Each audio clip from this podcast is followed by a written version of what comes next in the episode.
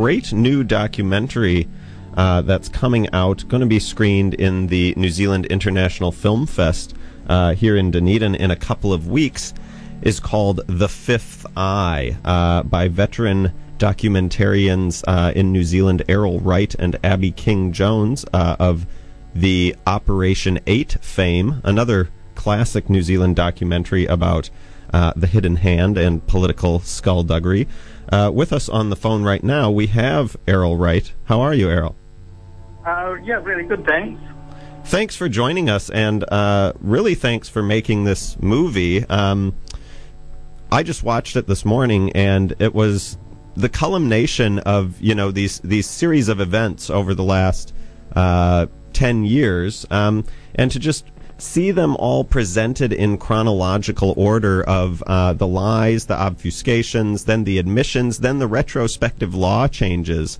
Um, really paints a picture of the tight knit uh, Five Eyes relationship and and almost the um, lawlessness and just general disregard for New Zealand sovereignty of our own GCSB, who is a member of that Five Eyes relationship.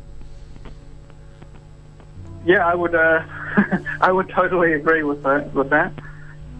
Now, when you were making this film, I mean, you've made Operation Eight in the past. Um, you've seen what the government, uh, you know, is the, the lengths they're willing to go to to suppress uh, alternate political viewpoints. Tell us a little bit about um, how you got led into making this film. Obviously, you've got every big name when it comes uh, to speaking out against mass surveillance in New Zealand, and uh, it's very well composed.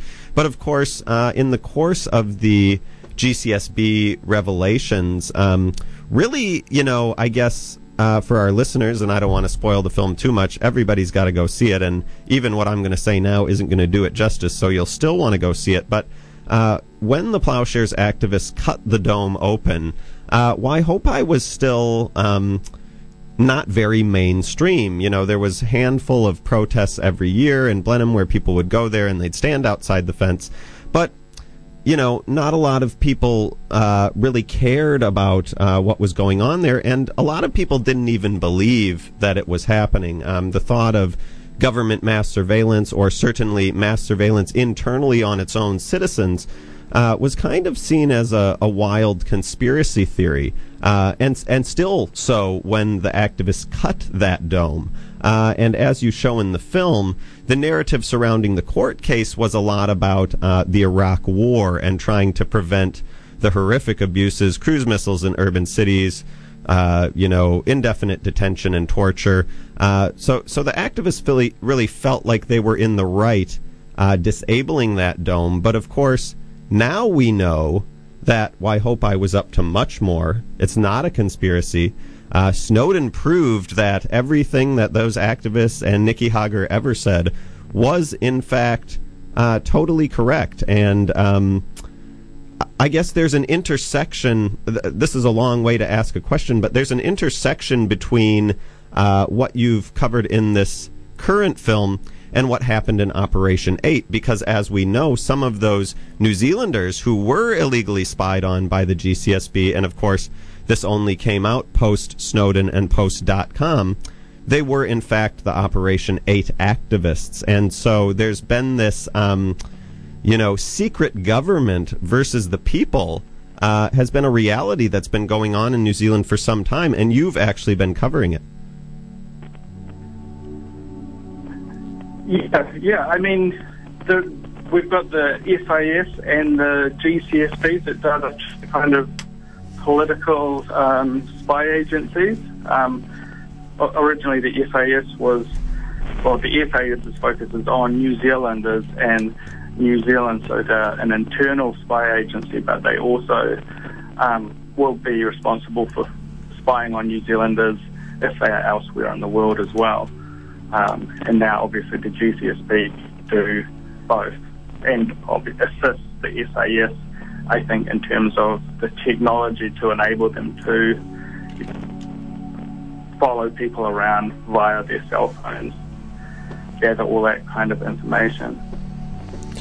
And when, I mean, I guess the the real theme for me that comes out of these films is that uh, the government routinely lies. Um, and you know we've seen it with John Key. We've we've seen it proven now with the Kim Dotcom case, and then subsequently the Snowden revelations. But as I said before that, it was a bit conspiratorial and a bit taboo. This idea that you know the government would um, lie to its own people, and the idea that the democracy was not actually representing the people who elected them, but was sort of um, subservient to a a higher corporate, you know, military industrial complex um, embodied by the United States. Um, I guess people have spoken out about that for a long time, and they've been targeted, and no one believed them. Now we have proof, but but you've actually been immersed in that community for some time. Uh, you made the Operation 8 documentary. You've obviously uh, known a lot of these people long enough to get access to all of this historical footage. Just tell us a little bit what it what it's been like, um, you know, being a filmmaker sitting on the sidelines of these events, and I guess now being 100% vindicated with uh, the mainstream narrative. Um, well, well, I mean, yeah, it's important to realize that when we started filming for the Fifth Eye, we were also filming Operation 8 at the same time. And so they, both of those stories kind of started around the same time. Operation 8 started at the at end of 2007, and the Plowshares filming actually began began in January 2008 when I just I went down to the anti-bases protest, um, and the three um, Plowshares activists were yeah, scoping out the the base for their upcoming action, which happened a few months later. Um, so that was mostly by chance, and at the time I thought that the um, spy base story might become part of the Operation 8 story, but that those, well, by the time we kind of finished editing Operation 8, that was apparent that that wasn't going to happen. Um, but it also, way back then, yeah, there, was there had been no Edward Snowden, and the government was still kind of denying the fact that Five Eyes existed and whether or not New Zealand was even a partner in that. And, and obviously that has all been blown wide open now, and, and their kind of public relations at GCSB, and I think all of the Five Eyes now is just to kind of say, oh yeah, of course, you know, it's the club. Um, don't worry about it. We're not doing anything illegal, and they're, so they're taking a very their front footing to kind of the, the bad press that has been coming out to try and get the public on board with things like cybersecurity. I guess is the is the the main um, point that they would make, in kind of refusing to talk about any kind of surveillance or mass surveillance. Now, one thing that really stuck out to me in the film, um, which you know, I'm I'm a pretty cynical guy. I've known this, but it just um, brought it back home that this isn't a national thing. This isn't a John Key thing. This has been entirely systematic. Uh, some of our greatest heroes, David Lange and Helen Clark, lied to our faces uh, to say that you know we weren't colluding in this system when secretly that's what they always intended. Um, and you know, using the excuse of naivete uh, just doesn't wash anymore. Do you think that this would be any different? I mean, I guess another thing that stuck out to me is in every clip uh, of uh, the opposition railing against uh, this paradigm, there was a different labor leader uh, throughout the course of your filming, and uh, you've got great shots of all of them. But you know, would it would it be any different um, if we have a change of government? There's still this. Um, strong desire to kowtow to you know the regional sheriff in the form of the United States. Um, there's a lot of fanfare sort of surrounding uh, the visit of a U.S. warship now. Um, it, I guess, yeah. Is the opposite in your in your experience, having started this film under a labor government that actually, um, you know, enabled some of this stuff? Do you feel like those firebrand opposition speeches are genuine? How different do you think Labor would um, treat this paradigm? Um, well, I mean, just this week we've seen the Labor leader come out saying that he thinks we need a, a deep relationship with the US in terms of kind of military, um, a military re- relationship. I, yeah, I, the Labor Party were kind of up in arms around the GCSB bill that was pushed through Parliament that kind of supposedly came out of the Kim Dotcom raids and the illegal spying on the 88 New Zealanders. Um, whether or not they would actually do anything different, I, I agree, is it's, it's hard to say. Um, they were very vocal about it, but as you pointed out, they were complicit in having the base built and right up until National took over had kind of denied the existence of the UKUSA agreement and the Five Eyes.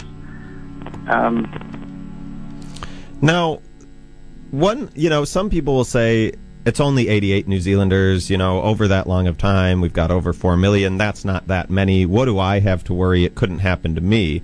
Um, we've, you know, we've well canvassed the nothing to fear, nothing to hide thought process uh, throughout the whole Snowden revelations. But, um, you know, for those people who, who feel like it doesn't really affect them, where do you think um, we can see this mass surveillance, um, collect it all, know it all, um, government sort of big brother uh, paradigm? Wh- where will we see this extending into next? And I guess um, one obvious uh, intersection for me is, of course, the drug war. We haven't seen it so much here in New Zealand, but a lot of these surveillance techniques uh, in other countries, certainly Central Asia and Latin America, um, you know, were researched and developed um, by fielding them against not, you know, nonviolent direct action activists, uh, but against uh, people, you know, using drugs, drug users, uh, quote unquote, drug traffickers, and I have it on pretty good information that at least one, if not several, of those 88 New Zealanders where the GCSB was illegally used to real time surveil them to assist the police in a domestic issue. Uh, was what was known as Operation Lime, the takedown of the switched on gardener hydroponic uh, indoor cultivation stores, uh, which which leaves a lot of questions. Um, We've seen the Mr. Big operations coming in now. Um, w- w- where do you think this is going to go logically now that it's all kind of been retrospectively legalized? Um, well, well, I think it, it is it's the normalization of surveillance and the normal, norm, normalization that you, you know that nothing that you communicate is private. Um, so we have this really invasive um, capability from the SSB to, you know, to access all of our phone calls, all of our email, all of our texts. Um, and as they becomes more and more normalized, they will push the ability to use that for lower and for a lower threshold for yeah crimes that maybe aren't relating to national security. Um, where I guess whereby in the past they would say, well, we, we recognise that this is really invasive, but it's only to be used for terrorism. And then suddenly you find out that there's a whole lot of people who they've been surveilling to do with, yeah, you, you know, selling um, hydroponic or um, whatever. And, and, and then there is, I guess, it all gets very muddy. And but I think, yeah, the the general trend is to normalise it and then to try and extend those powers into everyday life. Um, and I think that, you know, we lose a part of ourselves when we lose our privacy. You know, our conversations and our, when we're writing to people, those are all private communications and they should be totally private. They shouldn't be collected. And, and, and the problem with collecting is, is that then they can go, at any point they can go back and fetch them um, if something was to happen in the future, and then kind of go through all of the stuff to try and find something that might implicate you or show some kind of a trend, whether or not it's real or not. Yeah, well, here in New Zealand, we seem to have uh, leapfrogged the drug war excuse and gone straight to copyright file sharing, which seems even more of a stretch, I think, uh, you know, for most normal law abiding citizens. They may have never used drugs, but they've certainly borrowed a DVD off a friend at some point. Um, and that really seems to be. Um, an extreme extension in terms of this idea of national security. But I wonder, you know, another thing that didn't really exist when you started making these films um, was Facebook. And, you know, how relevant do you think that is to these type of arguments where more and more we're seeing citizens uh, click I agree to that end user license agreement without even reading it and voluntarily collecting and doing their own data entry for these intelligence databases, uh, bypassing the need for any active collection? Uh, yeah, I mean, I think I, I, think it's really tough. You know, Facebook, uh, Twitter, and a lot of social media. People use them as their primary kind of communication tools now. A lot of people don't need text on their cell phones or make calls. They Facebook each other, um, and so it's really. I think it's really difficult when that when when those that software is also tied up with collecting uh, information for advertisers, and then subsequently through a program like Prism all of that information has also been fed to the NSA for the kind of Five Eyes mass surveillance. Um, yeah, I don't really know what the answer is, but yeah, it is, it's definitely very problematic because people want to use those applications. They want to use social media. I guess I think there will be a point when suddenly it becomes more of a problem. But I, I can't really see exactly where that's all going to end. Yeah, well, I guess uh, it all depends on who the dictator is and how benevolent they are. But I guess one thing that we can say is, you know, the history of these events is is now duly recorded. It's on the official record. Um, you know, these films exist no matter how the government press releases or the mass media try to uh, selectively remember these events, um, at least we have a uh, a concrete record uh, coming from the right side, and and we really appreciate you doing that. Um, I guess the only other thing left to ask now is what is the next movie going to be? Because uh, if it's you know as good as these other two, I can't wait to see it. Um, for the time being, we're kind of still focused on just getting the fifth eye um, out and about. So we haven't really thought too much past that yet because this will probably take us, you know, uh, six months to to get it. We want to try and send it to some other international film festivals. Um, we're hoping it'll get broadcast at some point, um, and hopefully we'll get a, you know, some kind of theatrical release after the film festival. Um, so yeah, we haven't thought a lot about the next the next project. Um, Great job uh, licensing all the footage, by the way. I saw some great clips in there. I mean, you have every clip that um, you you know that you would want to include, especially the Citizenfour footage. Was that difficult to do? Um, no, that was yeah, no, that was that was fine actually. We could, we needed to have some of that material in there, and um, Edward Snowden you know, he comes, he, he is very useful in the film and he comes to the party and tells us what we need to know and ultimately tells us the answers to everything that the politicians have been um, avoiding telling us. But, yeah, the politicians in the film, they're very good at reframing the question and so answering then a slightly different question, which is the technique that we saw a lot when we were going through a lot of this news material. So they'll be asked a specific question, and then the reply would be, "Oh, well, if you mean, are we doing this?" Which would be something slightly different. Mm. The answer is no, and it's kind of like, well, yeah. A good example would be they always say, you know, is the mass surveillance happening within New Zealand? Um, they would say, well, if you mean uh, the NSA um, targeting New Zealanders as a class of person, no, they're not. And it's kind of like, well, no, of course they're not. You can't suck information out of a you know, out of a cable based on the class of a person. They're just taking everything.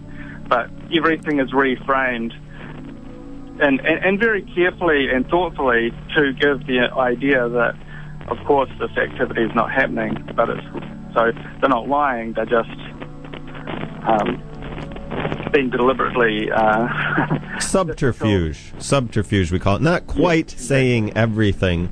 Now, um, yeah, the the theater experience is not to be missed. Uh, for the Dunedin International Film Festival, uh, the screening times are Monday the 8th of August at 6 p.m. and Tuesday the 9th of August at 3.15 p.m. Um, are you guys going to come down and talk as part of this? I know that happens sometimes. Yeah, we're coming down with um, the Christchurch and screenings, and so we'll be talking at all of the screenings. We have a question and answer afterwards, and we'll be there to introduce the film um, to begin with for for for the two first screenings in Christchurch and the two in Dunedin, and then I think there's another screening in Christchurch that we're not going to be able to make. Okay, so you guys are going to be there at both Dunedin screenings. Oh, that is great. So, if you like what you're hearing right now, and if you want to uh, get up close and personal with Errol and Abby and uh, ask them some more of your own questions, come along to the Rialto uh, on Monday the 8th at 6 or Tuesday the 9th at 3.15 and um, yeah I'm, I'm really looking forward to that. I'm definitely going to be there. I'm sure a lot of our listeners are going to be there. And uh, this this for me is probably the most anticipated um, film of the festival i'm a documentary junkie and a surveillance and uh, conspiratorially minded. Uh, but I think even that aside, there's a lot of people uh, looking forward to this, and I'm sure it's going to be packed. And we really appreciate you taking so much time to talk with us about these issues this morning. Great. Thanks for having me.